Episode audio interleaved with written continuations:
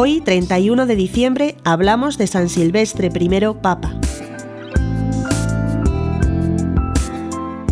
Al finalizar la persecución de la Iglesia en el año 313 con el Edicto de Milán, ésta tuvo que afrontar nuevos retos.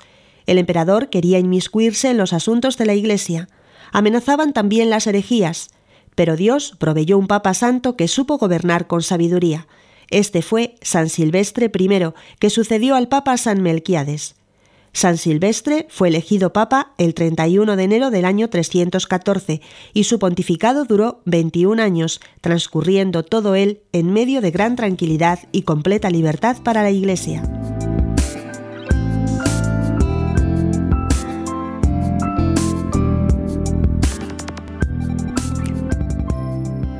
San Silvestre no podía viajar largas distancias, pero se esmeró para pastorear a la Iglesia Universal. Para enfrentar la herejía donatista, envió delegados al concilio de Arles, y cuando el emperador ordenó el concilio de Nicea en el año 325, el Papa Silvestre I envió un obispo y dos sacerdotes en su nombre. Después aprobó el credo de Nicea que se formuló en ese concilio.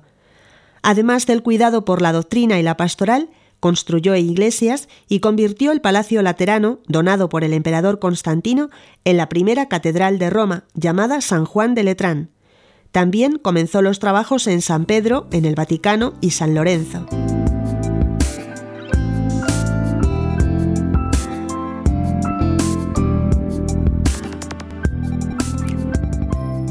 San Silvestre murió el 31 de diciembre del año 335, a edad muy avanzada.